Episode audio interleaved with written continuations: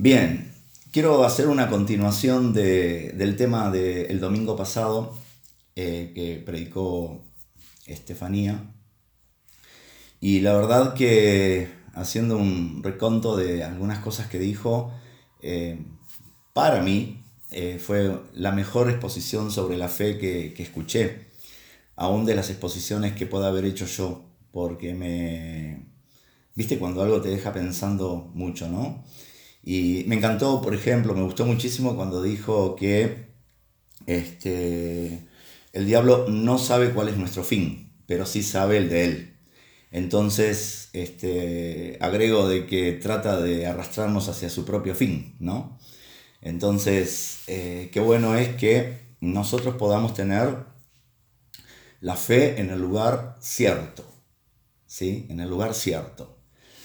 Eh, hay una frase que leí muchas veces en, autos, ¿no? Que te ponen así en esas pegatinas que dice, este, no soy el dueño del mundo, pero soy el hijo del dueño.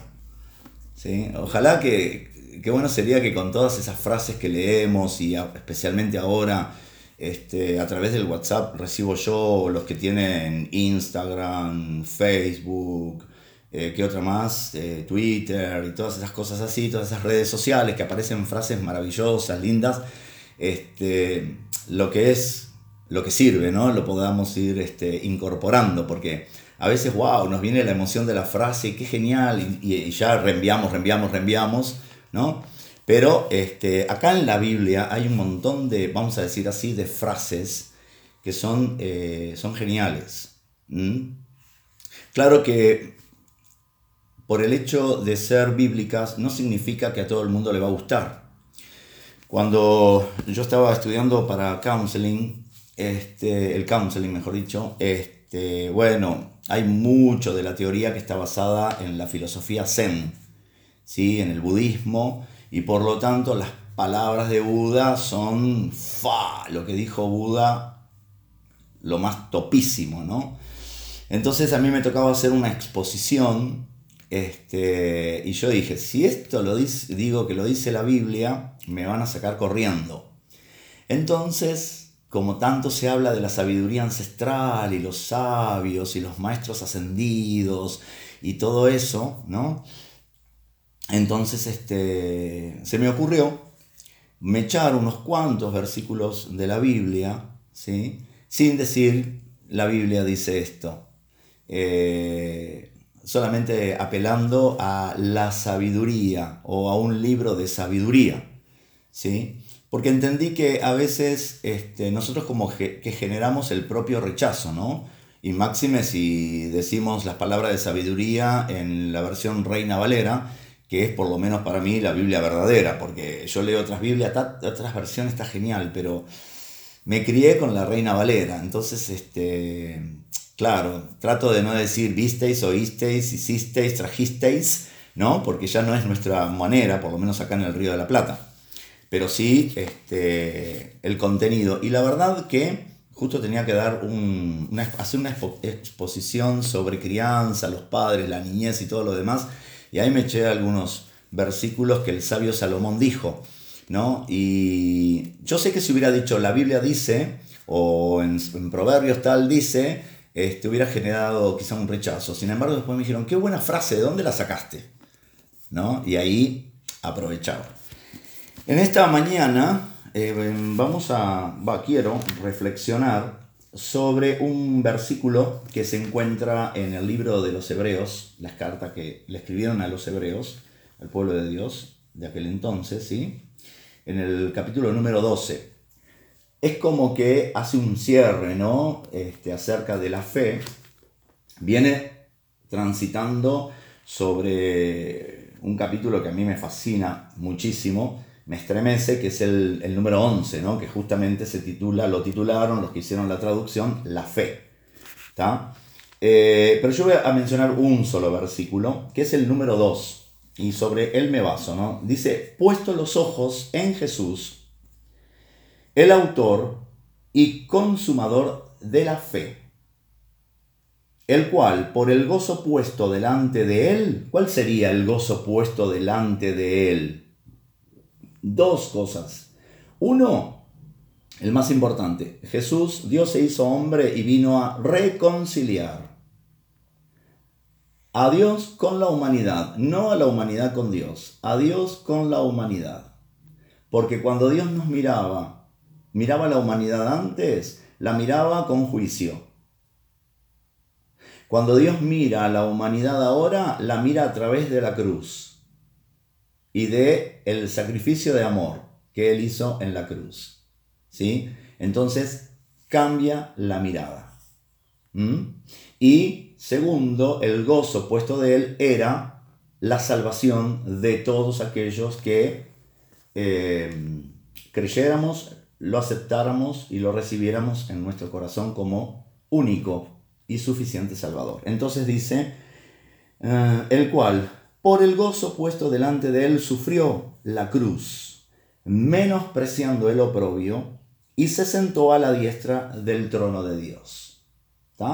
Pero me voy a quedar con poner los ojos en Jesús, el autor y el consumador de la fe. ¿Saben? Yo calculo que fue por inspiración de Dios, pero yo con este versículo eh, pude rebatir argumentos muy sólidos de la gente de por qué con Jesús y como esa petulancia ¿no? de parte de los cristianos que es únicamente a través de Jesús. Ahora después te lo digo. ¿sí? Empezamos con que la fe, la palabra fe, el término fe, em, si vamos al caso, no, está, no, estaba en los, en los originales, en el lenguaje original de la gente que escribió la Biblia. ¿sí? El, término fe proviene del latín, ¿sí? que nos habla de que es, significa, es una palabra, un término que significa confianza o seguridad en algo, en alguien, en un sistema, en una doctrina, en personas. ¿sí? Y tiene una característica esta, esta palabra que es una creencia que no depende de hechos comprobables. Entonces nosotros tenemos fe, ¿sí? Y no depende de hechos comprobables. Hay un montón de fe, de manifestaciones de la fe, del término, como término. ¿eh? Entonces, por ejemplo, la fe es natural, natural en el ser humano, es inherente al ser humano. ¿Por qué digo que es inherente al ser humano? Porque todos tenemos fe. Todos creemos en algo. Todos creemos en personas. Todos creemos en sistemas. Por ejemplo, estamos creyendo en la tecnología en este momento que nos puede transmitir y conectar, puede transmitir y, mantenernos conectados. Eso es una fe. Vos hoy a la mañana fuiste al link que, te, pasa, que te pasaron este, y tan solamente hiciste clic o doble clic. Yo igual por todo hago doble clic por las dudas, ¿no? Este, no sé si es a veces uno, son dos, pero yo por las dudas hago doble clic, ¿sí? Este, y, y, y ya empezó todo el proceso y apareciste, apareciste con cámara, sin cámara, pones la cámara, sacás la cámara, anulás el sonido, todo lo demás. Eh, yo generalmente durante la adoración anulo el sonido porque no quiero tapar, taparlos a los chicos con mi voz y digan, saquen a esos chicos y que quede cantando el solo, ¿viste? Entonces, como tengo respeto por todo el esfuerzo que ellos hacen, anulo, en realidad no quiero que todos ustedes se vayan, quiero que estén un rato más. este, entonces, si vamos a hablar de, de fe, todos tenemos fe, todos tenemos confianza. Todos tenemos creencias. Las creencias no son solamente espirituales. Nosotros venimos de nuestra casa con creencias. Algunas creencias está bueno que las interroguemos, ¿no? Si son realmente así. Eh, ¿Por qué lo creo? Es algo que yo en,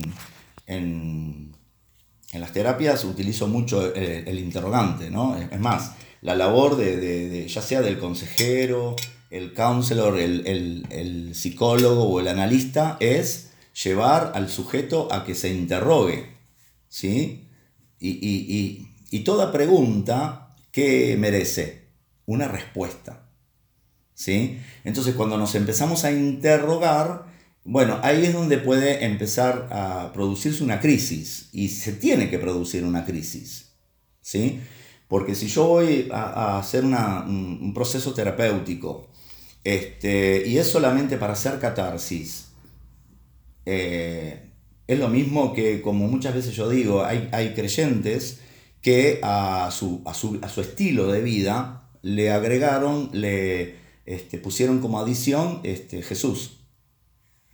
Y nada cambia, pero creen en Dios y todo lo demás. Y vieron que ahora está muy de moda eh, el, un amén para esto. Y, yo al principio me, me, ilusionaba cuando tenía Facebook y venía un amén para. Y amén, amén, amén, amén, amén, ¿no? Todo el mundo ponía.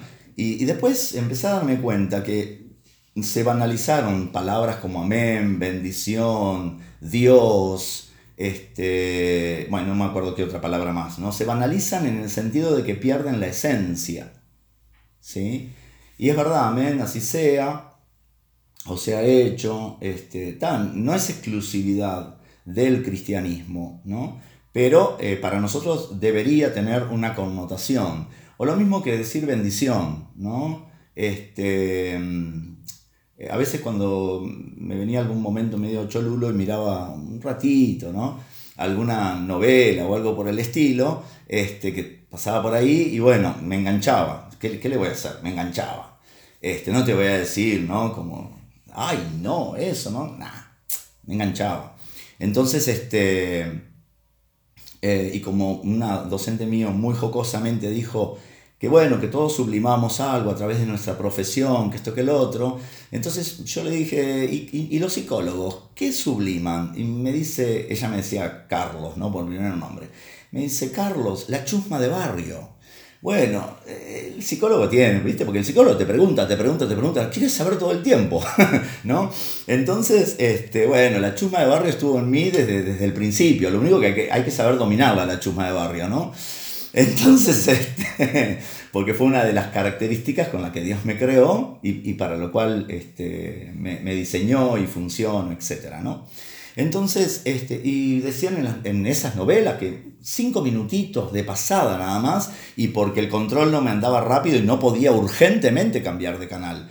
¿no? Me quedaba un ratito y, ¡ay, bendición! Y yo al principio me emocionaba, que son cristianos. Después me di cuenta que era una palabra banalizada, ¿no? Y no la usan solamente los cristianos, el término bendición. Así que, por un lado, la fe es algo natural en nosotros. Todos tenemos confianza en algo. ¿sí? Si no tuviéramos confianza en algo o en alguien, estábamos eh, literalmente locos. ¿no?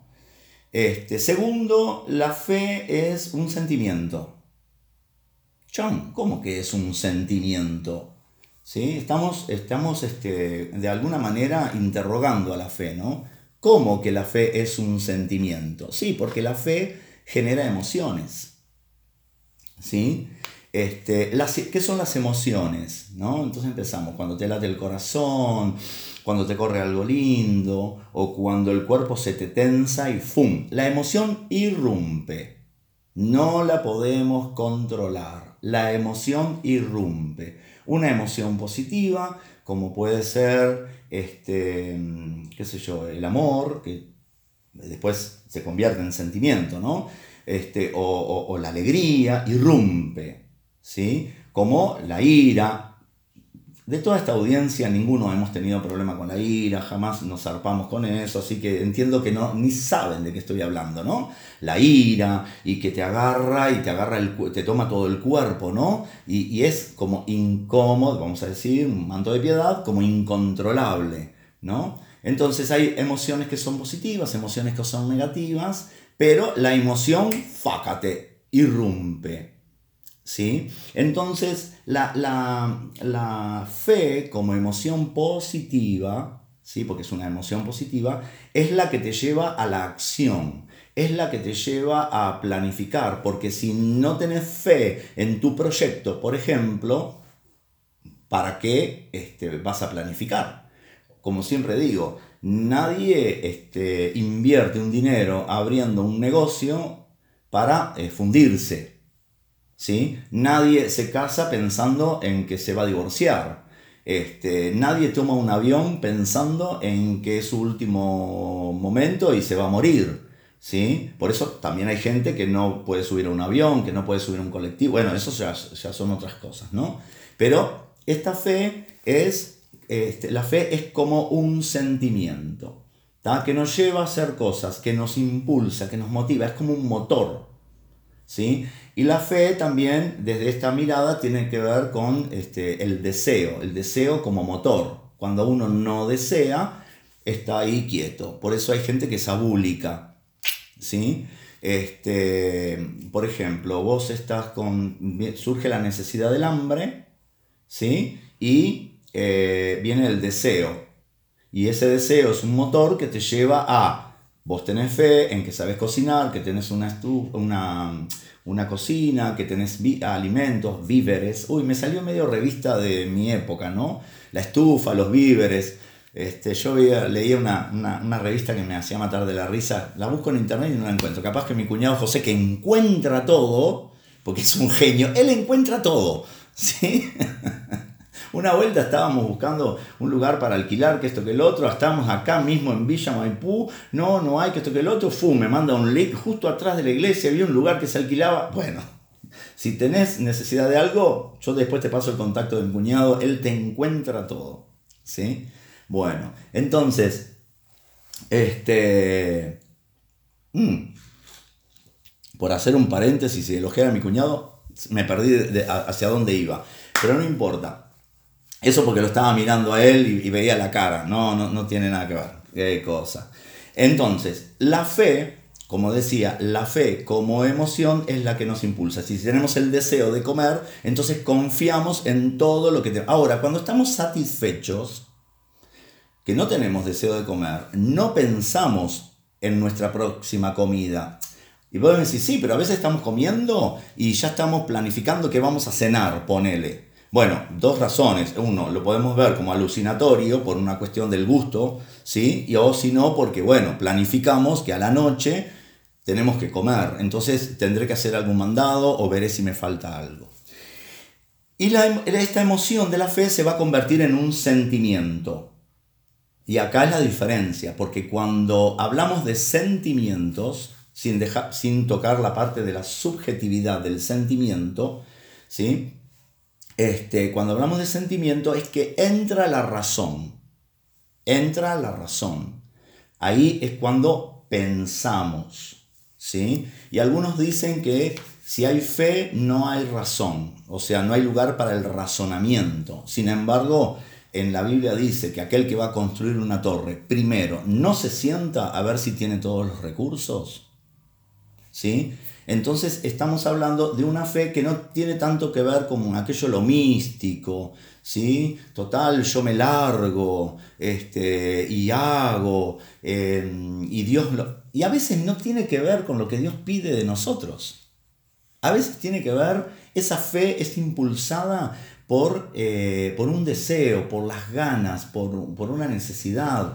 Eh, o puede ser motivado por otras cosas que se, haría un poquito muy largo explicarlo. Y por último tenemos la fe, que es la que salva. ¿Mm? Es la que salva. Hay gente que cree en Jesús, pero no cree en Él como el Salvador.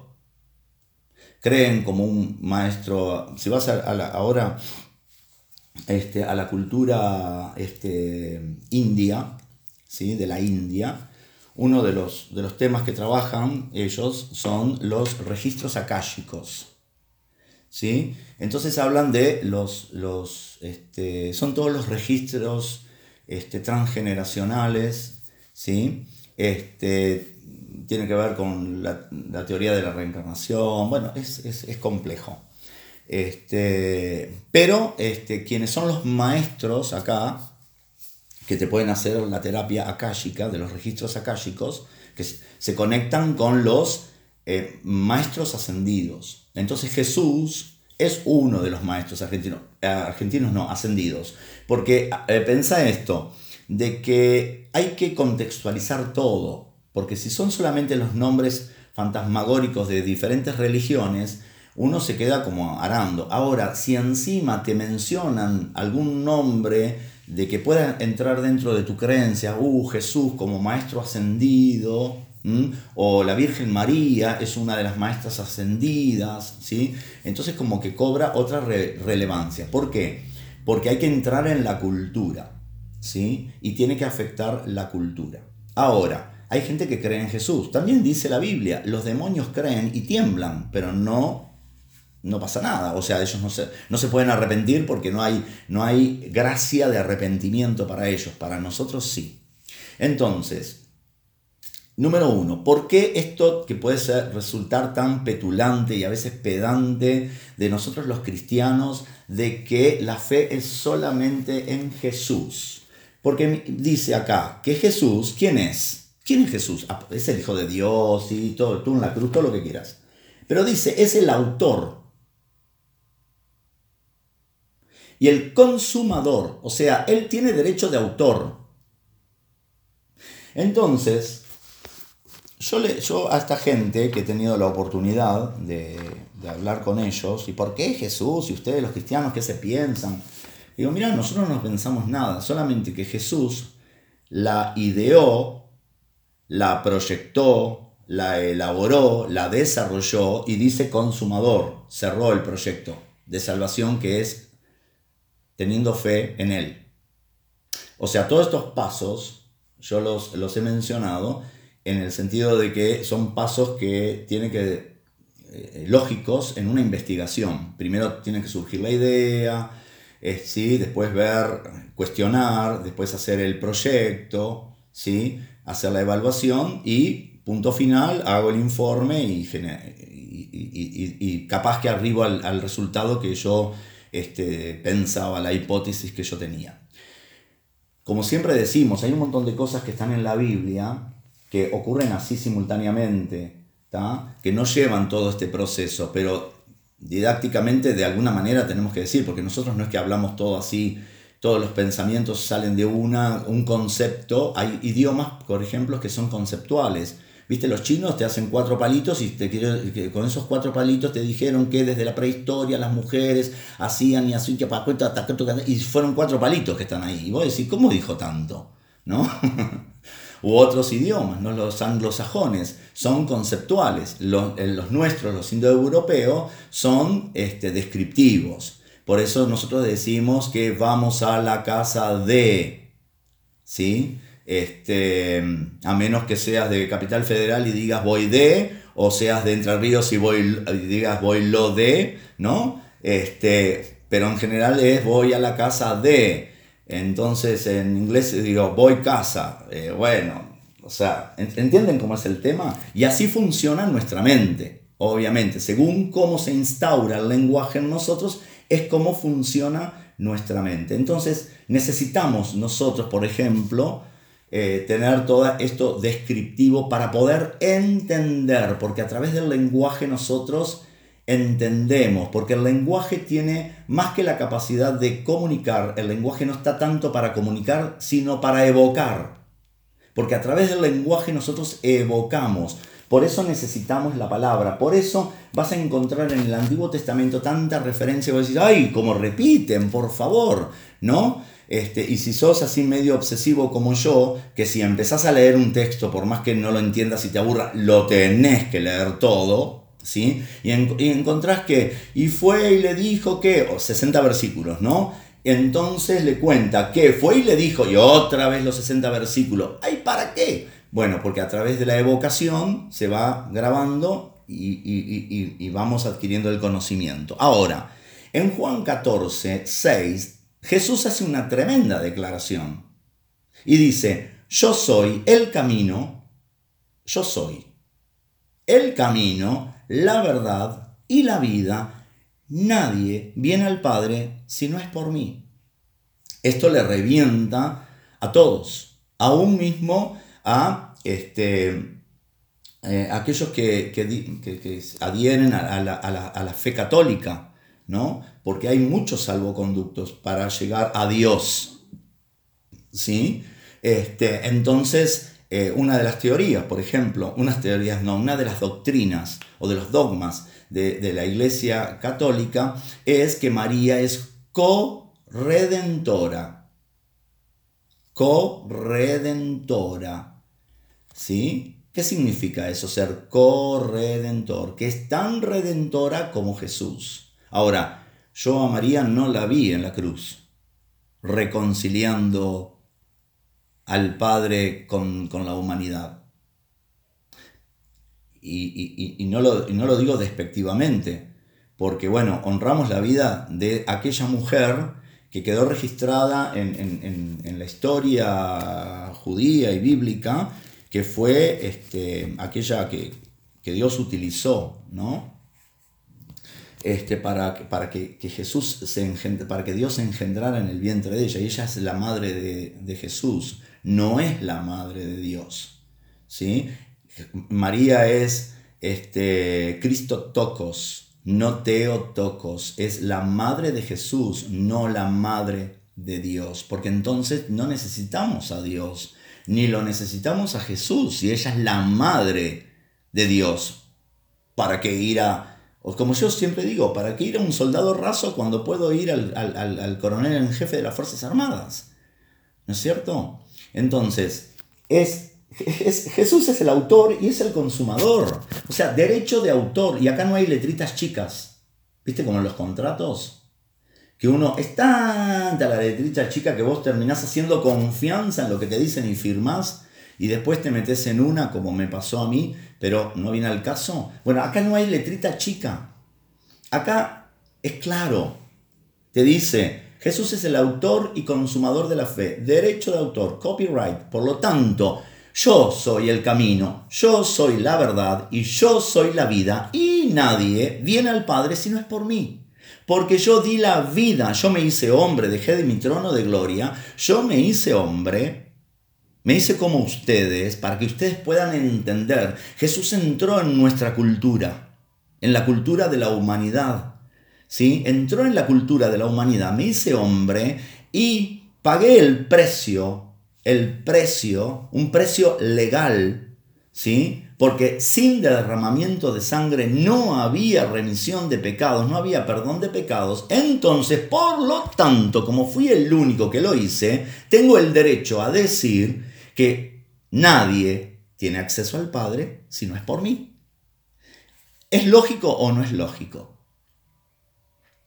Si querés ser musulmán, tenés que ajustarte a lo que dice el Corán. Y todo el mundo chito en boca.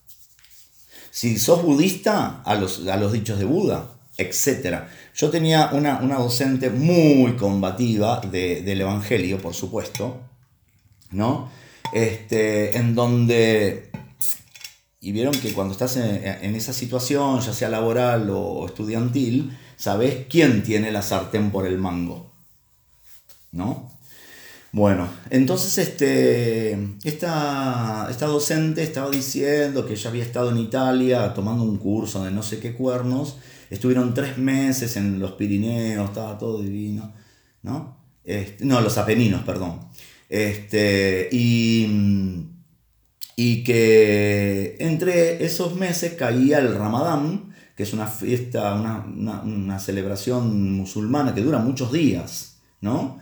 Este, y que había una compañera musulmana y que ella en el Ramadán fue tan fiel que suspendió las clases, que no salió del cuarto. Era un curso privado, este, o sea, privado, o sea, pago, no es que público y te mandaron y otro te lo pagó, cada uno se lo pagó, por lo que decía, evidentemente muy caro, pa, pa, pa, Este, esta docente, aparte de ser bueno, psicóloga y astróloga, también es este, ingeniera solar, ¿sí? No sé cómo será eso, pero bueno.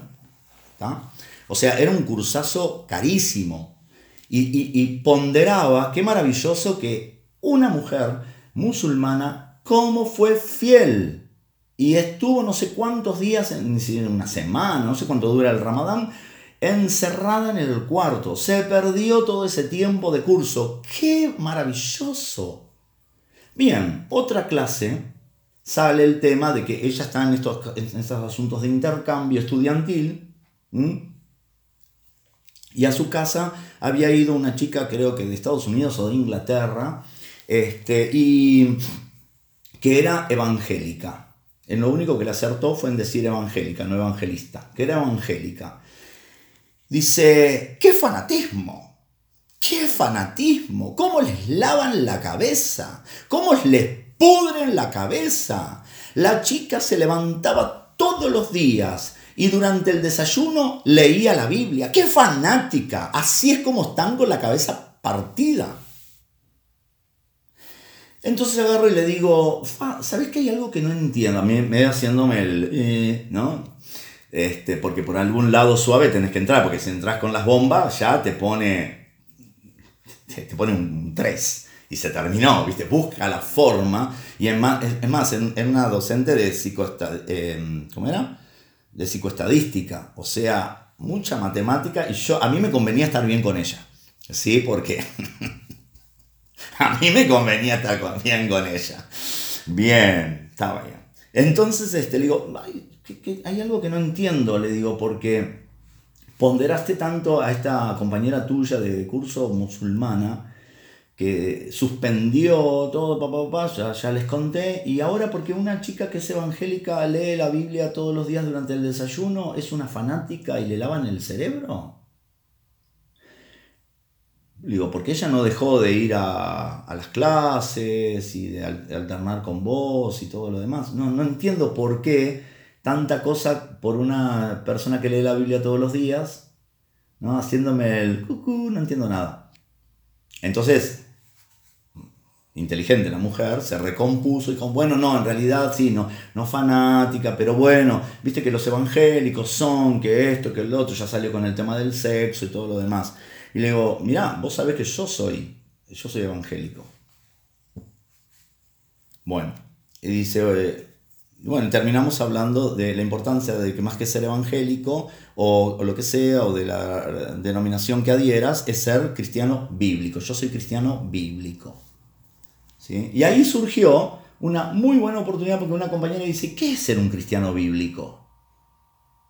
O sea, de cómo venía la cosa, ¿sí? que estaba muy combatida, a de repente poder exponer y decir qué es ser un cristiano bíblico.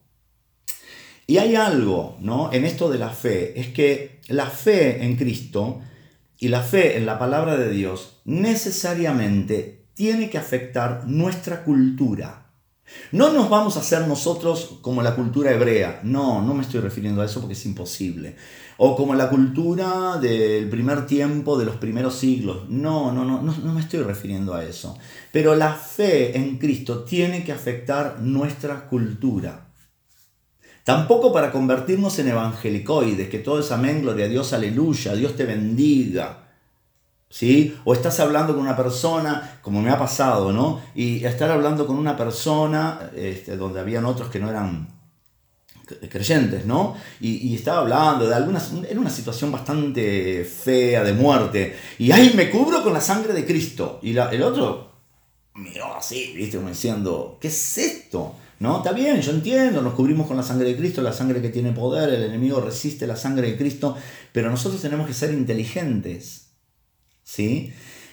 ¿Por qué? Porque hay una contradicción, hay una resistencia de espíritu que es inconsciente a la palabra de Dios y a la vivencia en Dios. Entonces, la Biblia dice que Jesús es la piedra angular.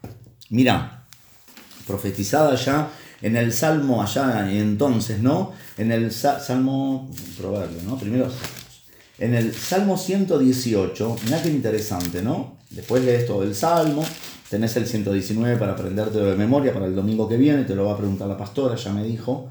¿Sí? Pero dice, la piedra que desecharon los edificadores ha venido a ser cabeza del ángulo. ¿Sí? En el, en el dintel, así como eran así medios curvos, ¿Cómo hacías para sostener los, ladrillos? Bueno, se ponía una piedra que tenía más o menos esta forma y la presión y la energía, que los que saben de construcción obviamente lo pueden explicar mil veces mejor que yo. Entonces el edificio no se venía, ¿no? Pero mira lo que dice en Mateo. Hmm. ¿Quién es esta piedra? Who is? Mateo, ¿no? En el versículo, el capítulo, perdón, en el capítulo 21. Este, hoy estoy con la Biblia de papel a full, ¿no? Mirá lo que dice, a ver si puse bien, ¿no? En el versículo 42 dice, Jesús les dijo, ¿nunca leyeron en las escrituras la piedra que desecharon los edificadores ha venido a ser cabeza del ángulo? El Señor ha hecho esto y es cosa maravillosa ante nuestros ojos. Es decir, yo soy la piedra. Obviamente, no porque vos digas Jesús me sanó, Jesús me bendice, eh, consagramos nuestra familia a Jesús o lo que sea, la gente va a decir, ay, qué maravilla, uy, yo quiero eso también. Capaz que le salen rayos y centellas de parte de sus ojos y de su cerebro contra vos. Porque nos estamos olvidando algo en esta generación, está muy olvidado. Pensamos que todo el mundo nos va a amar por nuestros valores, por nuestra forma de hablar, porque somos cristianos, porque tenemos la familia así o asá, somos honestos en el trabajo, no robamos, ¿sí? no nos prendemos a la corrupción, etcétera, etcétera. Y no me refiero a lo político, sino en todo aspecto. Jesús dijo, van a ser aborrecidos por causa de mi nombre. Así que no, no, no, esperes una, una compañía de aplaudidores que digan, ay, qué maravilloso, yo quiero lo que vos tenés. ¿Sí? Dice, eh, él es la cabeza del ángulo. Pero mira lo que le dice a la, gente de aquella generación. Ah, espera, que lo me fijo. Dice, mm, mm, cabeza del ángulo. Por eso les digo, que el reino de Dios será quitado de ustedes Después vamos a ver a quién se los dio. Que el reino de Dios será quitado de ustedes. Y esta última parte me impactó y me hizo pensar muchísimo. Dice, eh, el reino de Dios será quitado de ustedes y será dado a gente, será dado a gente que produzca los frutos de él. El reino de Dios no es por este, ley universal de que ya te hiciste cristiano y sos este, poseedor del reino. Dice, el reino de Dios, los tesoros, los secretos, que, que pueda ser salvo es otra cosa, no estoy hablando de ser o no ser salvo. Pero los misterios, los tesoros, del reino y las responsabilidades y también las posiciones, porque en un reino hay posiciones. Está el rey, están los príncipes. Mirá las películas esa, este, si ves este, The Crown ¿sí? en Netflix, ¿sí? que te da toda la historia de, la reina Isabel II, vas a ver ay, la cantidad de posiciones y de, de, varón de esto, caballero del otro, y que acá y que allá y que está todo lo que hay dentro de un reino. Se lo va a dar a gente que produzca frutos de él, frutos del reino. Ay, este cambio de, cámaras y de pantallas que prenden y apagan. Estoy mirando a uno y de repente se me fue y está por el otro lado. Esto a mí me, impactó. Mirá que lo he leído esto, ¿eh? pero es como que nunca me había detenido él en esto será dado a gente que produzca los frutos de él. ¿Cómo es esto de que solamente tenemos entrada al reino de Dios, a la salvación, a través de Jesús, que es el único camino, verdad y vida? Nos vamos al libro de los Romanos, Romanos, mira, en el capítulo número 5, dice, justificados por la fe, tenemos paz para con Dios. ¿Por medio de qué? Justificados, pues, por la fe, tenemos paz para con Dios. ¿Por medio de qué? De los rituales, de las ofrendas, de las ceremonias, de leer la Biblia todos los días. No, por medio de nuestro Señor Jesucristo. Por eso hay gente que hace todos los rituales y no tiene paz. Por eso hay gente que hace todos los rituales y sigue como que le adicionó creer en Jesús, nada más. Dice, por medio de nuestro Señor Jesucristo. ¿Sí? Es decir, la justificación es a través de la fe en Jesucristo. ¿Sí? Dice en, en, el, en el 4.13, hablando de Abraham, dice, porque no por la ley fue dada a Abraham o a su descendencia la promesa de que sería heredero del mundo. ¡Fua! Heredero del mundo. Primero hablábamos, si lees al principio, heredero de la tierra prometida. La tierra prometida, circunscripto en determinado territorio. Mira acá dice, la promesa de que sería heredero del mundo. No fue por la ley, porque cuando era Abraham, todavía no estaba la ley mosaica. Cuando dice ley se refiere a la ley mosaica, la ley que vino a partir de Moisés, de los diez mandamientos, allá en el monte Oreb. ¿Eh? La zarza ardía. Allá en el monte Oreb, la zarza. Algunos de mi época y un poquito más lejanos se pueden acordar. ¿sí? Porque algunos se hacen los muy jovencitos. Ah. ¿no? Entonces, no por la ley, no una ley humana, sino por la promesa. Le fue dada que sería heredero del mundo. O sea, fue por la justicia de la fe. Porque ¿qué dice la escritura? Que Abraham creyó y le fue contado por justicia. ¿Y Abraham qué llegó a ser? Amigo de Dios. ¿Por qué fue amigo de Dios? Porque el veterano nunca se equivocó en nada, porque el veterano nunca desobedeció un principio, porque el veterano siempre anduvo como el Dios de la revelación se lo dijo. No, si hay hombre que metió la pata y consecuencias hasta el día de hoy, ese es Abraham.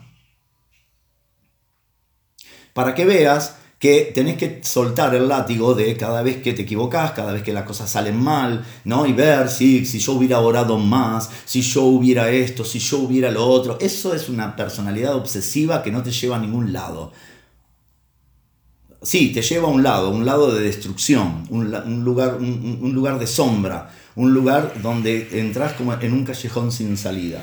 ¿Sí? Entonces, fue por la promesa, o sea, había un contrato original Dios le dijo, salí de tu carpa, salí de la tienda, salí del encierro, mira el cielo, salí del encierro de, de, tu manera de pensar, de tu manera de procesar, de tu personalidad obsesiva, de tu personalidad fóbica o histérica o lo que sea. Salí para afuera y mirá, mirá las estrellas de los cielos, así va a ser tu descendencia. Y el tipo todavía no tenía un triste hijo. ¿Sí? Y se decía que su mujer era estéril. Bueno, porque todavía no había tenido hijos, ¿no? Entonces no es que fue al ginecólogo y se hizo las 32.000 este, ecografías y hoy, ¿viste? Que hay. Entonces para que todos estemos más, más sanos, más prevenidos, más advertidos, ¿sí? igual vienen las cosas. Igual vienen las cosas y eso es un temazo para trabajar en otro, en otro momento, ¿no? Y por qué vienen las cosas. Ahora, vino la promesa, no la autopromesa. Nosotros muchas veces gestionamos nuestra vida según autopromesas. Simplemente porque lo dice la Biblia ya es una promesa para mí. No, Dios es personal. Obviamente que las promesas salen de acá. Pero así, tantos como somos sobre el planeta Tierra, tantos, tanta individualidad tenemos nosotros. Y Dios no nos ve como un número, como un sistema, Dios nos ve como individuos. Y por lo tanto, por lo tanto, tenés que apropiarte de promesas que el Espíritu Santo las revele a tu vida. ¿Sí? Que el Espíritu Santo las revele a tu vida. Entonces te la agarras y esta promesa se prende. ¿Sí? Y nunca Nunca Dios va a dar una promesa que tranquilice y que sacie un conflicto emocional que nosotros tenemos. Porque eso es lo que hacemos nosotros los padres que somos este, mm, así, falentes, ¿no? que nos equivocamos tratamos de ver, nuestro hijo está de determinada manera, entonces tratamos de prometerle, bueno, nuestro marido, nuestra mujer está así, así, tratamos de prometerle que entonces, y ahí no, entramos en un, en un derrotero impresionante porque tenemos que sostener esa promesa. Y a veces el, el tema no soy yo, el tema es el otro y nos subyugamos a caprichos de otro, demandas de otro y a veces a la perversión del otro. Que nada tiene que ver con la fe, nada tiene que ver con las promesas, nada tiene que ver con algo que pueda salir de acá. Como yo siempre digo, yo creo en los milagros, pero no creo en el Dios milagrero, porque hay milagros que pueden llegar a nuestra vida siempre y cuando nosotros atravesemos un proceso de entendimiento, de revisión, de cuestionamiento de nosotros, del por qué no el porqué desafiante, ¿y por qué? Sino el porqué de esto. ¿Sí? Entonces, la fe. Autor, Cristo, Jesús es el autor, es el consumador, es el dueño de la fe. Vos querés esa fe, tenés que pasar a través de Jesús. Únicamente. ¿No? Entonces, Fíjate que en Romanos, en el capítulo número 10, dice,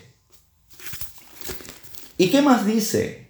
Cerca de ti está la palabra, en tu boca y en tu corazón. Esa es la palabra de fe que predicamos, que si confesás con tu boca que Jesús es el Señor,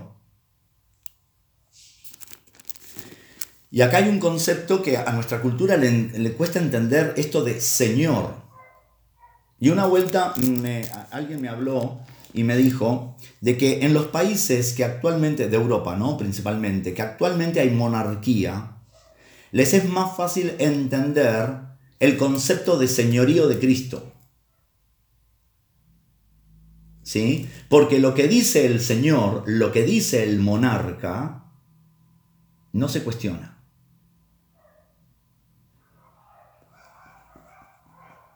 ¿Sí? Me, contaban, ¿no? De que mm, cuando se casó el príncipe Williams, porque fue el, último, ¿no?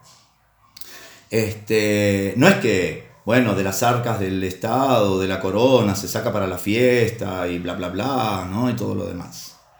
No, no, no, no. Cuando hay una boda real, se pone un nuevo impuesto a la sociedad. Porque hay que pagarla, hay que pagar la boda. La multimillonaria boda hay que pagarla. Y no es que sale de las arcas del Estado. Es, si bien todos los impuestos de esas arcas del Estado salen de los bolsillos de los ciudadanos, pero se casa, por ejemplo, un príncipe. Y la boda del príncipe, aunque yo no esté invitado, y obviamente no voy a estar invitado porque soy del, del pueblo, la pagamos entre todos. Pero, oh, qué casualidad, la gran mayoría de la gente paga con mucho gusto un impuesto más por la boda del príncipe. Claro, no es como en nuestros países, que se pone un impuestito por una situación y quedó eterno. Como nos pusieron acá en Villamaipú una vuelta hace unos cuantos, cuantísimos años atrás, ¿no? De que subían por 18 meses el, el servicio municipal porque iban a arreglar las calles de Villamaipú, solo por 18 meses. Pasaron los 18 meses, todavía seguimos pagando ese impuesto y aquella promesa de aquel entonces, o sea, en ese momento nunca se arreglaron las calles. Después, por otras cuestiones políticas, varios, varios, varios, varios años después se arreglaron algunas calles, ¿no? No es como acá. Bueno, después que pasó la boda del rey, se pagó la boda, entonces se saca el impuesto. ¿Por qué? Porque hay un concepto de señor que nosotros, especialmente los latinoamericanos, no entendemos esto. ¿Por qué? Porque estamos acostumbrados que los señores nos embroman todo el tiempo. Viven como reyes y señores y nosotros somos los, lacayos de siempre. Así es. Entonces le dicen, te subimos los impuestos porque no, son para sus fiestas, son para quedar bonitos, son para quedar como los buenos. Y vos, embromate. ¿No? Entonces, ¿qué dice acá? Esta es la palabra que, que si confesas que tu boca, con tu boca, que Jesús es el Señor único, insustituible significa esto.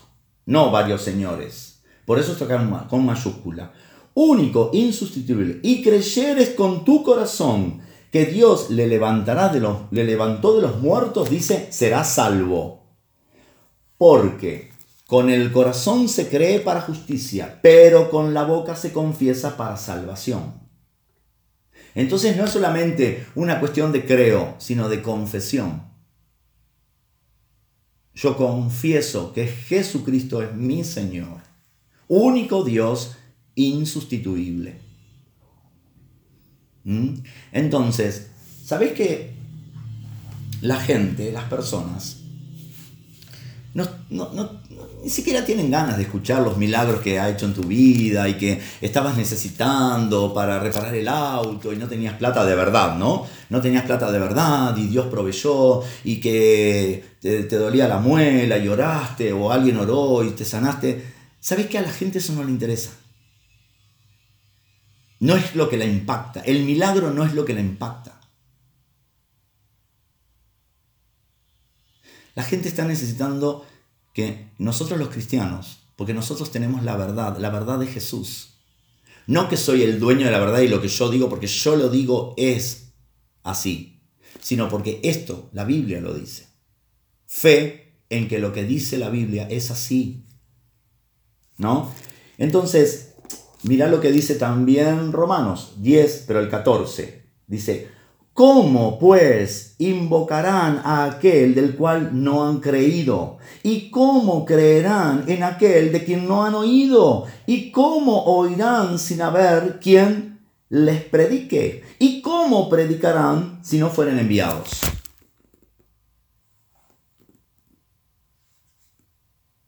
La gente necesita oír de la fe en Jesús, no de milagros, no de qué maravillosa es la iglesia. Uy, los instrumentos que tienen, las voces, el coro, la consola, mi Dios. Ay, ojalá tuviéramos nosotros eso. Eso te voy a decir muy sinceramente, te digo, me encantan las grandes consolas, los grandes coros, las voces profesionales, los músicos profesionales, las iglesias preciosas, divinas, con aire acondicionado, con calefacción, con estufa, con todos los servicios. Me encanta. Te, soy sincero como humano, me encanta. Me encanta. Pero eso, ¿sabes a qué ha llevado? A la tibieza de la iglesia. Y también, ¿sabes qué? algo muy común de nosotros los seres humanos a la comparación. Obviamente, como siempre digo, si vos escuchás un, tema cantado por una persona que sabe cantar, que tiene un colchón musical impresionante y todo lo demás, se te va a erizar hasta lo que no tenés. Hasta los pelos que se te cayeron hace 15 años atrás se te van a erizar. Y lo escuchás cantado por mí y se te rompen los tímpanos. La misma canción, la misma letra, con la misma inspiración. Entonces, ¿viste que somos muy emocionales? Eso hay, tenemos que cuestionarlo, porque tiene que ver también con nuestra fe, porque las cosas no pasan por y que de repente apareció el gran cantante, con una vuelta fui a una iglesia, ¿no? donde estaba todo en silencio y era tipo como que se estaba preparando, había un colchón musical bien suave, que esto, que el otro, y de repente apareció un lírico, una mujer, ¿no? Que a palo lo puedo reproducir, ah, con unos saltos impresionantes, y envuelta entre gasas y todo lo demás, llegó, y empezó... Y ahí, ¡fum! Subió la música y la gente explotó cantando, que esto, que el otro. Buenísima la voz de esa persona, buenísima. Que tengan los instrumentos para hacer eso, buenísimo. Pero eso no, lo, es, no, es lo que lleva a los pies de Cristo, porque hay mucha gente emocionada dentro de las iglesias.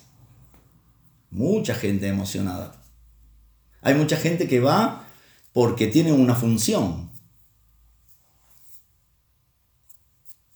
Y la función es lo que lo hace sentir algo o parte de. Le paguen el sueldo o no le paguen el sueldo. No me estoy refiriendo a eso. La fe la fe en Cristo lleva a cuestionar mi interior. ¿Sí? Entonces, la fe viene por el oír, y el oír no el milagro, no la linda iglesia, no el buen predicador, no la electrónica, no el coro, no la canción nueva, no que viene fulano o mengano de tal, sino el oír la palabra. Y no necesitas decirle a tu compañero, amigo, familiar o lo que sea, porque en Juan 42, 37 dice, vosotros pues, y encima le hablas en Reina Valera, ¿no? Le podés decir, como parte de tu discurso, como parte de tu lenguaje, enganchar un versículo de la Biblia. Yo tengo un, grandísimo, un grandísimo testimonio que lo, que lo quiero decir de nuevo así breve. Lo, han escuchado y, me sigue impactando cuando recuerdo aquel momento, ¿sí? que no necesité mencionar la cita bíblica ni que estaba en el libro de los hechos ni nada por el estilo, hablando con una yogi ¿sí? En el Parque Saavedra, yo había ido simplemente a, No, estaba haciendo un tiempo porque fui a visitar a una persona que no estaba, no era época de celular, nada por el estilo, y me fui a hacer tiempo al parque. Yo digo, vendrá en, algún momento. Mientras estaba ahí, vi a la persona haciendo, este, así en posición, así como la flor de loto, ¿no? Haciendo yoga. Y, y el Espíritu Santo me habló, que le vaya a hablar a ella de él. Yo soy muy cara rota, pero soy tímido a más no poder. ¿Sí? Yo soy muy cara rota, todo lo que quieras, rompo el hielo, contrafóbico, como quieras llamar, pero soy muy tímido. Pero empezó a quemar adentro mío. Y me acerqué. Obviamente al principio, imagínate la resistencia, no por evangelio, nada por el estilo, simplemente por ser un extraño. ¿Mm? Terminamos hablando. Obviamente me habló de que no importa el nombre, para bla bla. Lo importante es acercarse a Dios. El nombre puede ser Moisés, Elías, este, mm, ¿cómo es? Hare Krishna, Buda, está todo bien, todo dentro de la ensalada. ¿Vieron esas ensaladotas ahora que se hacen cada vez más ricas y más sabrosas y más este, nutritivas y todo? Dijo, ¿sabes qué? Hay un solo nombre debajo del cielo en el que podamos ser salvos, y ese es Jesús. Aprendí el poder de esa palabra. Porque en ese momento la cara de la mujer cambió, se cayeron todos los argumentos y me dijo, yo quiero conocer a Jesús. Pero ya me había hablado anteriormente que uno de los nombres era Jesús también. Solamente el poder de la palabra. Que evoca algo. A través de la palabra vos traes a la cosa sin que la cosa esté presente. Vos pensás en un elefante y lo mencionás y el elefante no está en tu casa. Pero trajiste. De alguna manera trajiste la presencia del elefante. Entonces, evocando, eh, eh, eh, pronunciando, confesando, hablando de Jesús, traes sin que Él corporalmente esté presente y Él se encarga del resto.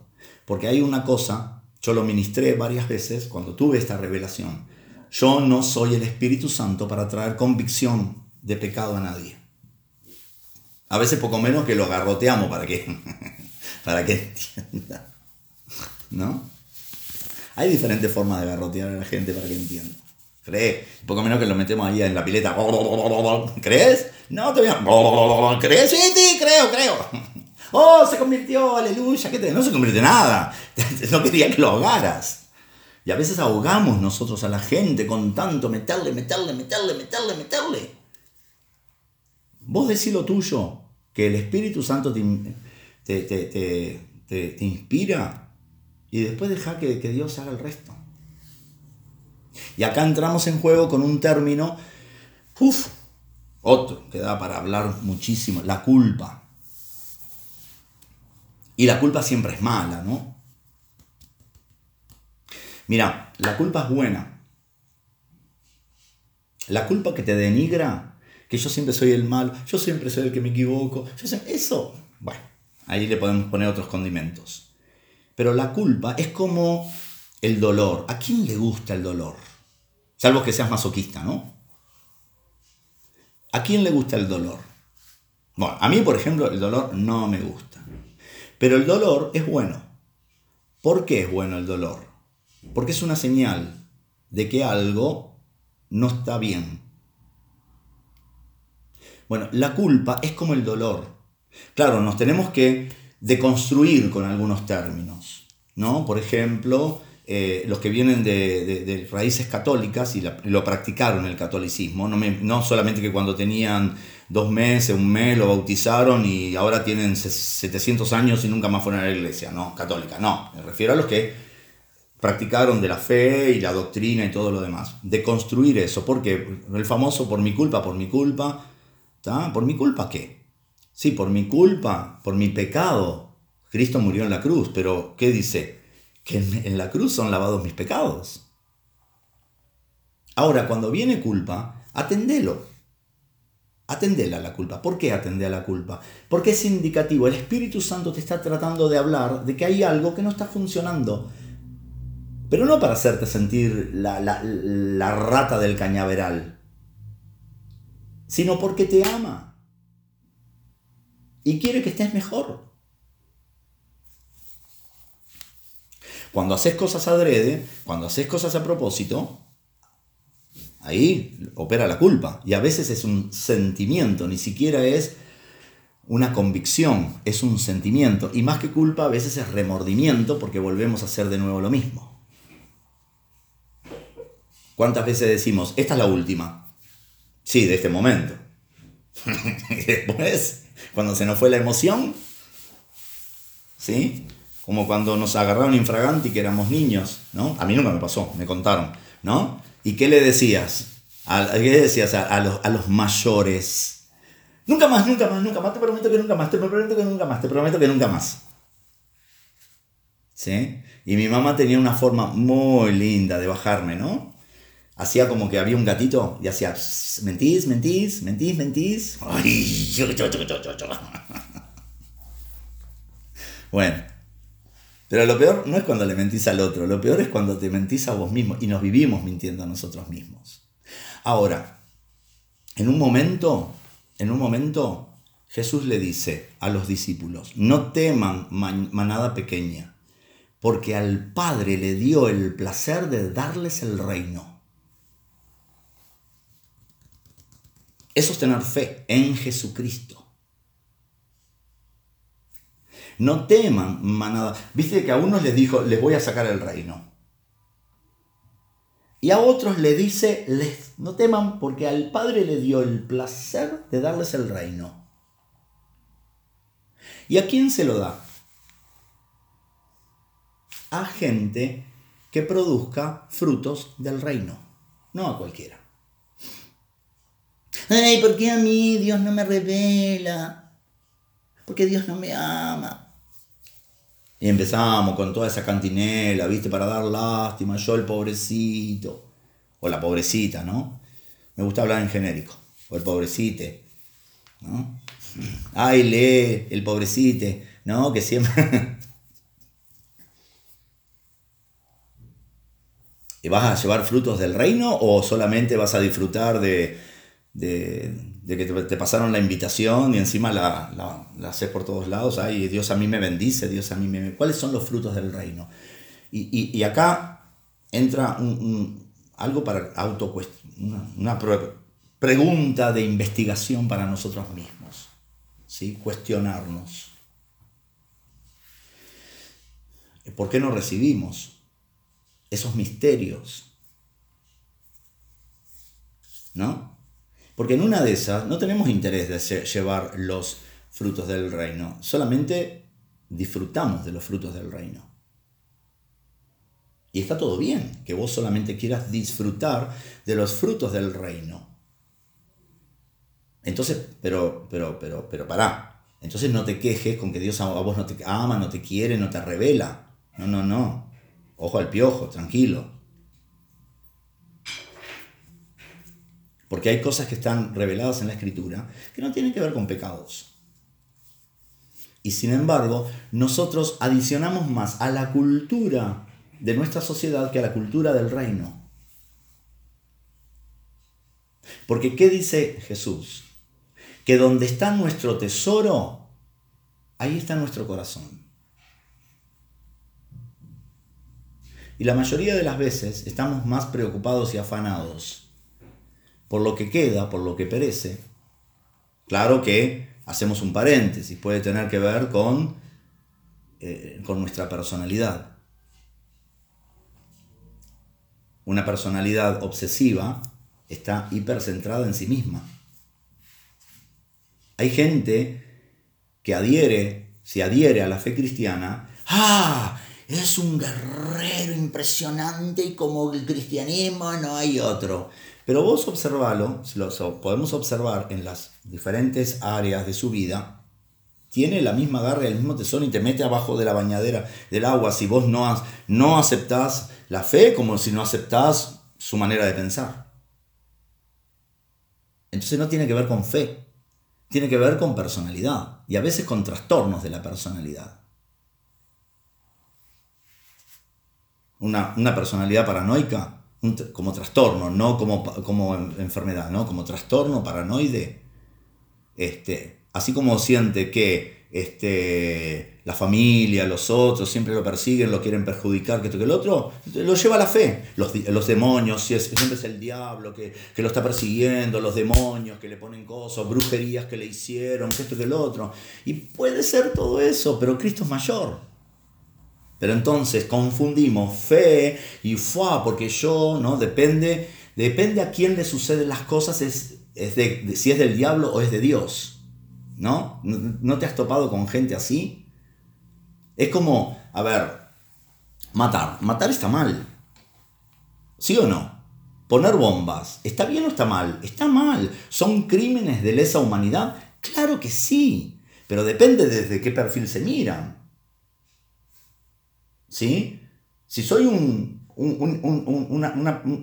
tengo una mirada política anti, así de aborrecer a los militares, todos los crímenes de lesa humanidad que hicieron los militares son condenables y no me hables.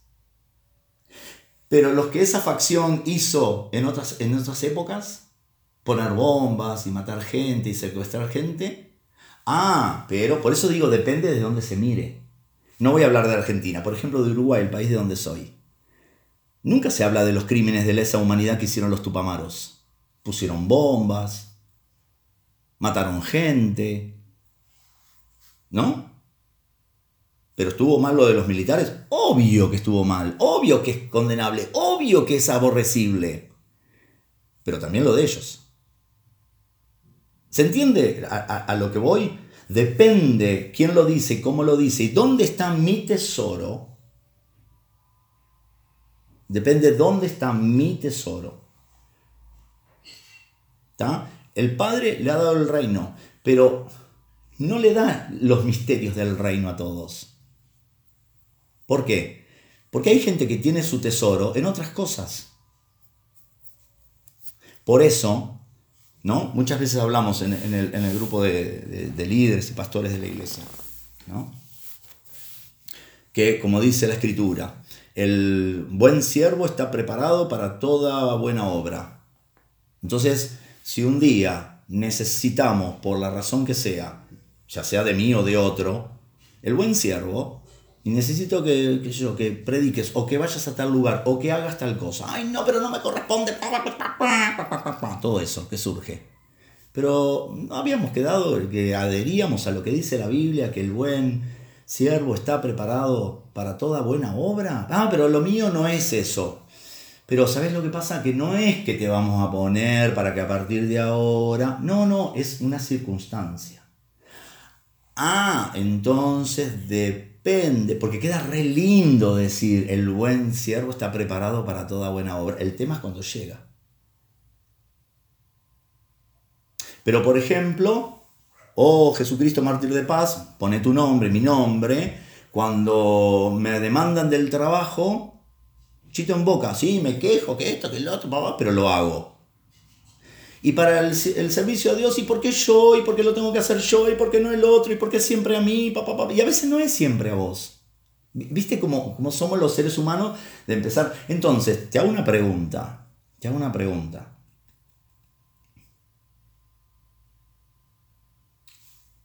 ¿A todos les da los misterios del reino? No, a aquellos que van a producir frutos de él. Y ahí tenemos que deconstruir muchas cosas de, la, de nuestra cultura, de nuestra cultura social, de nuestra cultura eh, religiosa o espiritual, porque según como se haya grabado el concepto, es como nosotros lo vamos a seguir procesando.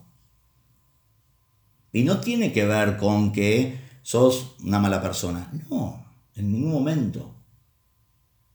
Pero Jesús es el autor y el consumador de la fe. Y no solamente la fe para salvar, sino para todo el resto.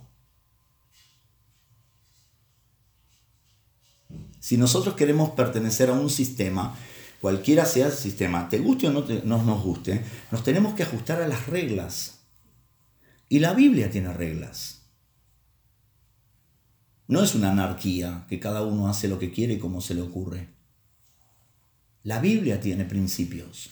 Como siempre ministramos, y, Angie en este último tiempo ha ministrado mucho esto, ¿no? ¿Querés recibir promesas? Sí, gloria a Dios, aleluya, sí, todas las promesas del Señor Jesús. ¿no? Hay una canción muy vieja que cantábamos. Son apoyo poderoso de mi fe. Y algo más dice. Pero para recibir promesas, ¿qué tenemos que cumplir? Principios. Claro que nos gustan las promesas. Mira lo que les pasó a, los hebreos, ¿no? Cuando estaban, que iban ahí para la tierra prometida, ella estaba un rato ahí en el desierto y, y Dios estaba hasta la coronilla de ellos, ¿no? ¿Por qué? Porque eran tercos porque eran duros de servicio. Nada que ver con nosotros, ¿eh? eran ellos, acordate, eran ellos. Así que calma, podés bajar las defensas. Entonces, a través de, no fue de revelación, estaban orando y a cada uno Dios le dijo, tú eres duro de servicio, tú eres duro de servicio, tú. No. ¿Qué le dijo? A través de un hombre. ¡Ah! Pusieron el grito en el cielo. Ah, se escandalizaron. Ay, se pusieron re mal. Porque dijo, y por lo tanto no voy a ir. Yo voy a mandar mi ángel delante. Sí, va a haber provisión, todo lo demás. Solamente que yo no voy. Pusieron el grito en el cielo. ¿Por qué pusieron el grito en el cielo? Porque Dios les dijo duros de servicio. No porque Dios no iba. Y a veces nos interesa más la bendición que el que bendice. Andamos reclamando promesas y cortando en el nombre de Jesús, está todo bárbaro. Pero hay más que eso. Porque la reconciliación que Jesús hizo en la cruz entre Dios y nosotros, acordate, entre Dios y nosotros. Y el que tomó la iniciativa fue Él. Y el que diseñó todo fue Él. Y Él pone las reglas. Él pone las reglas. Y si no te gustan las reglas, estás libre para, para ir a donde, no, no, me refiero a un lugar este, eclesiástico, ¿eh? una congregación, porque si estás acá o acuya, las reglas son las mismas porque si se predica Cristo. Pero no son las reglas de la congregación, son las reglas sanas, buenas, que nos sirven de la palabra de Dios. podemos entender eso porque son dos cosas bien, bien puntuales. ¿sí? La entrada al reino es a través de la fe en Jesús. Y ese reino tiene misterios y tiene un montón de cosas que son fascinantes, desafiantes. ¿Sí? Pero no se las da cualquiera, sino aquellos que van a producir frutos. No, es con esto que tenés que renunciar al trabajo, ya sabemos, ¿no? No, nos vayamos para aquel extremo, sino producir frutos del reino. Entonces, ¿qué pasa con nuestras personalidades? Vamos, vamos nos metemos todos en, la misma canasta. ¿sí? o en la misma bolsa. ¿Qué pasa con nuestras personalidades? Que gloria a Dios, aleluya, sí, viene, viene una crisis, viene una situación o lo que sea, ¡fum! ya nos desarmamos. Eh, no nos dan lo que nosotros queremos, ya nos ponemos cabizbajo y ya estamos tristes y ya estamos esto, ta, ta, ta, Y después Dios hizo justicia por mí, que esto, que otro, pero lo primero que hiciste fue tirarte al pozo. ¿Qué pasa? con nuestras personalidades que seguimos siendo tercos, siendo duros de servicio? ¿Qué pasa con nuestras personalidades? Porque eh, la personalidad tiene que ver con la persona. Y Dios trabaja a personas, trata a personas. ¿Qué pasa con nuestras personalidades? Que cuando el hombre de Dios, la mujer de Dios, tiene una palabra para vos, y no viene con Salmos 44, 20, sino que tiene una palabra sobre vos, quiere trabajar algo de tu vida, llegar a tu vida en algo, lo primero que haces es resistir, pelear, discutir y, obviamente está equivocado. ¿Qué pasa con eso? Entonces, ¿dónde, dónde, ¿dónde puede aplicar que Dios te revele o nos revele los misterios de su reino si vivimos pataleando y chillando todo el tiempo? Justificándonos y argumentándonos todo el tiempo.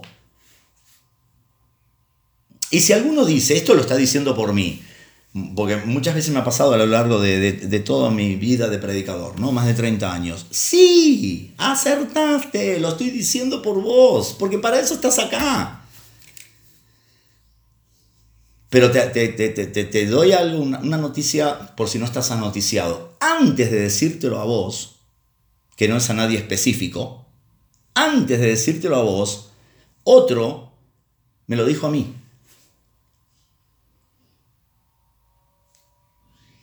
No te estoy hablando desde el discurso de, del amo que todo lo sabe y que todo lo puede y que todo lo tiene resuelto y todo lo tiene reclaro y yo, soy el único que tiene línea roja, ¿no? En el teléfono se dice así, con Dios. Y vos te la tenés que bancar y me tenés que escuchar a mí y chito en boca. No, no, no. La misma línea roja que yo tengo con Dios la tenés vos. Pero Dios utiliza personas para decirnos las cosas. Por eso hablamos de estar bajo cobertura, por eso hablamos de decir, etcétera. Todo lo que decimos. Que nos cuida, cobertura es que nos cuida. No te voy a decir, che, tenés esta área de tu personalidad que un desastre, la verdad, lo tuyo horrible.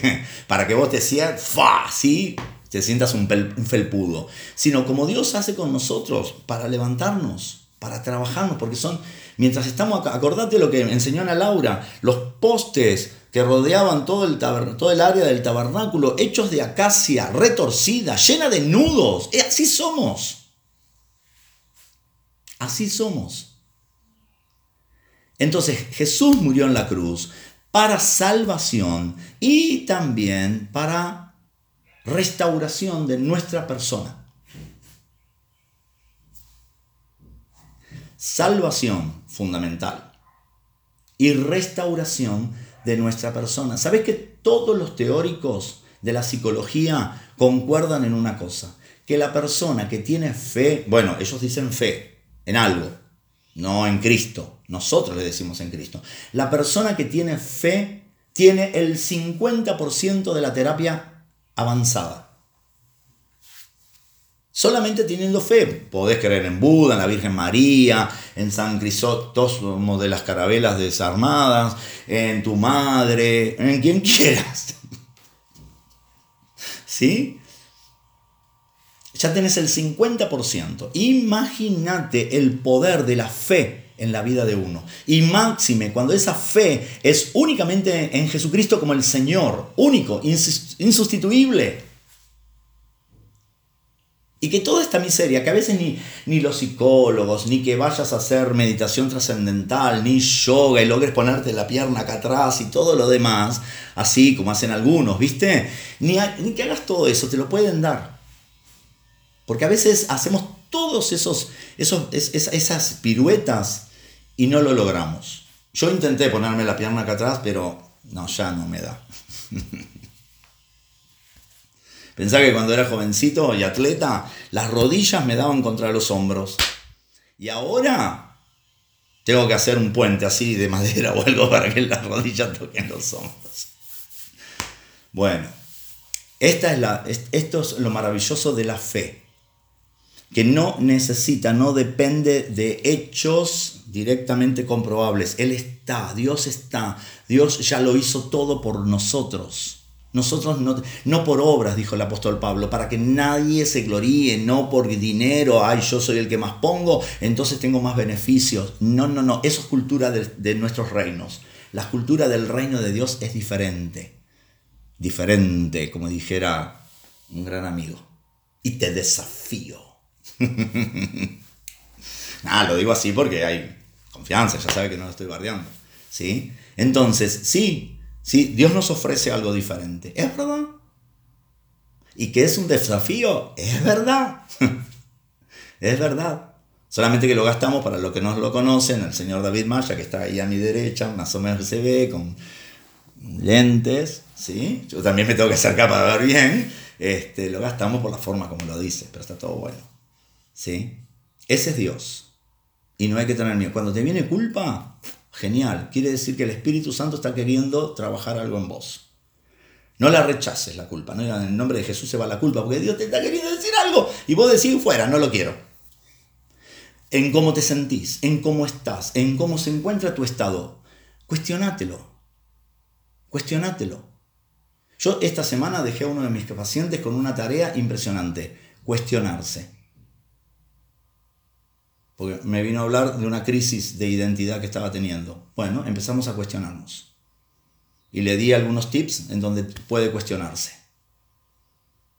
¿Mm? Entonces, nosotros estamos para anunciar. ¿Sí? Mirá, si terminamos con, con Hebreos, mirá qué lindo esto, me gusta.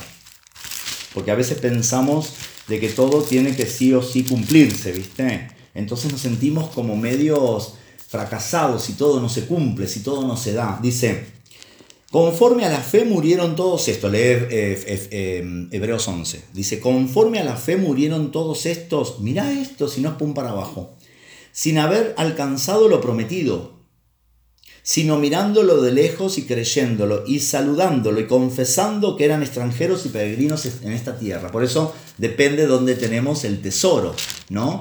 Y como nuestra gran misión, que fue la comisión que dejó Jesús, ir por todas las naciones y hacer discípulos, bla, bla, bla, y a veces decimos, pero yo le hablo a la gente y no pasa nada. Mira, te voy a dar un versículo que lo tengo desde hace mucho, que lo descubrí porque Dios me lo reveló. También en Hebreos 1.14, hablando, ¿no? Este, de los ángeles y todo eso, ¿no? Y dice, ¿no son todos estos espíritus ministradores enviados para servicio a favor de los que serán herederos de la salvación? Entonces, ¿sabes cómo oro yo? Ni siquiera oro diciendo, Señor, traele convicción, porque es como que medio lo focalizo, hacerle entender que lo que está haciendo, diciendo es pecado. Ni siquiera oro por eso. Yo estoy orando así por la, por la gente específica. Fulanito de tal. ¿Sí? Por ejemplo, estoy orando por la salvación de Claudia. Eh, Señor, manda tus espíritus, tus ángeles ministradores de aquellos que van a ser salvos. David está, el otro David, ¿no? El Kulich está, sus oraciones están llegando. no, ¿entendés esto? ¿Sabes el ahorro de energía que es? Manda a tus ángeles, ministradores. Porque a veces decimos, Señor, bendícelo para que entienda, para que comprenda, para que compruebe que vos y están llenos de bendiciones. Y se sienten recómodos con las bendiciones. Y hasta te dicen, ay, ora por mí. ¿No te ha pasado? Y vos tenés ganas de ir a la cocina, agarrar la sartén y, dárselo así, ¿no? bueno, suerte que Dios no nos utiliza en esos casos. Bueno, esa persona, ora, manda a tus ángeles ministradores. Son ángeles específicos que ministran a aquellos, preparan el terreno. Para que después, cuando vos le vas a hablar de la buena noticia a través de Jesús, probablemente lo acepten. O probablemente lo rechacen, pero con conocimiento, porque no todo el mundo lo acepta. Esa es la fe. Esa es la garantía que nosotros tenemos. Jesús es el autor y el consumador de la fe. Vos no necesitas nada comprobable para saber que es así, porque está grabado e inscripto en nuestros corazones. ¿Sí? Entonces, repreguntate repregúntate, cuestionate tu fe. Cuestionátelo. Cuestionate. ¿Yo estoy dando frutos del reino? o solamente me sigo sirviendo de los frutos del reino? Ay, llevo al, a fulano, mengano, para que el pastor ore, para que la pastora ore, para que el que tiene el don de esto. Somos ministros y sacerdotes. Somos reyes y sacerdotes. Gobierno, gobierno. Empezar a ejercerlo. ¿Entendés esto? Son los misterios del reino. ¿Y sabes para quiénes son? No para una élite, son para nosotros. No para los grandes, como decimos nosotros, grandes pastores, grandes ministerios. No, para nosotros. ¿Sabes? Es tantísimo más simple y más sencillo de lo que nosotros nos lo imaginamos. Pero como tenemos, somos propensos a complicar la cosa, entonces este, nos vamos por ese camino de complicar la cosa. Bien, te dejo pensando. Con un montón de preguntas. Algunas preguntas le han surgido a unos y otras preguntas le han surgido a otros, porque somos todos diferentes. Pero hasta cuando yo estaba preparando esto, empezaba, volvían a surgir preguntas. ¿Por qué creo lo que creo? ¿Creo lo que creo? Rechan. Pero no hay nada, cosa mejor que a esas preguntas ponerle respuestas. Y si vos no tenés la respuesta porque quizás estás bloqueado en un área, quizás porque no te das cuenta, muchas veces ocurre de que está todo bárbaro, pero no reconozco mis conductas. Por eso me enojo tanto, porque no reconozco mis conductas. Puedo ver la conducta del otro que está equivocada, mala o, no me, o me desagrada, pero no reconozco mi propia conducta. Entonces, Dios pone a otro que lime, que te lime, y de repente te diga. Entonces, en vez de resistirlo, en vez de, ay no, yo no soy así, estás equivocado, vos, porque... No respondas. Cuestionate. Cuestionátelo. Si en definitiva el que tiene que salir ganando siempre sos vos, no ganarle al otro, ganarte a vos mismo. Porque siempre estamos en eso, ¿no? Que hay que ganarle al otro, hay que refutarle al otro, hay que ponerle la tapa al otro, hay que pipi No, no. Cuestionate, porque a quien le tenés que ganar es a vos mismo. Porque si no, entonces estamos desperdiciando un montonazo de cosas que Dios nos dejó para que vivamos bien y vivimos como el resto, solamente que un domingo a la mañana estamos conectados en Zoom. Y después seguimos igual que toda la vida. Ah, no, perdón, diciendo amén, gloria a Dios y aleluya. Y Dios te bendiga. Bien, cerramos aquí. Dios Ah, no, tenemos algo importantísimo que la pastora me dijo. La Santa Cena. No sé cómo me acordé, ¿eh? Fue Dios, ponele. Jesús, autor y consumador de la fe. El sacrificio que hizo en la cruz, donde su cuerpo fue molido, no se ve nada, ¿no? Bueno, tengo un pedacito de pan. Donde su cuerpo fue molido por nuestros pecados. Mira, es muy sádica esa película, la que te voy a decir. Pero es la única película donde vi representado un poquito lo que le debe haber pasado a Jesús en la cruz, la de la pasión. Viste que lo revientan, si la viste, lo revientan por todos lados. Igual hay, un poquito de exageración, porque fueron 39 latigazos y primero fueron 700 con una vara y después con el látigo y todo. Lo... Pero cuando dice fue molido por nuestros pecados, fue así, fue hecho polvo. Fue hecho polvo, molido en el mortero, fue puesto en el mortero. E imagínate, nosotros vemos la parte física, pero dice que Él llevó nuestras enfermedades o sea, todas las enfermedades del cuerpo, y nuestras dolencias, o sea, todas las dolencias, todas las enfermedades de la mente. Entonces, te, ¿vos no te pensás que Él es suficiente para todo? ¿Sí? Así que por su, por su llaga fuimos nosotros curados. ¿Y qué derramó? La sangre del pacto. La sangre del pacto. Sin derramamiento de sangre no hay perdón de pecados. Entonces es a través del sacrificio de Cristo en la cruz que nosotros somos perdonados, si pedimos perdón, obviamente, ¿no? Perdonados por nuestros pecados y recibimos salvación y entramos al reino. Y después entramos en ese proceso fantástico, genial, de empezar a eh, descubrir, aplicar y disfrutar los beneficios del reino. ¿Comemos el pan? Ah, era para tenerlo en la mano ya. Mm. Y tomamos el vino, autor y consumador de la fe.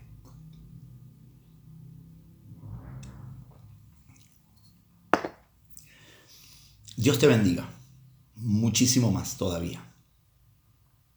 Hay tesoros en tanto en lo que predicó Estefanía el domingo pasado como en esto que son más profundos de los que pudimos expresarles. Entonces, cuestionar. No cuestionar para así pelear, cuestionar para crecer y para crecer en esta fe. Y no te sientas mal por lo del tiempo que perdiste si algunas cosas las creíste torcidas. Todavía hay vida y esperanza, así que dale para adelante. Dale para adelante. Sos ciudadano del reino, que la cultura del reino, del reino de Dios se meta dentro tuyo. Que la cultura del reino de Dios pueda modificar lo que la cultura de nuestros reinos ha distorsionado. ¿Sí? Y por sobre todo, acordate de esto, que Él lo hizo porque te ama. Gracia, amor incondicional. Chao. Dios te siga bendiciendo.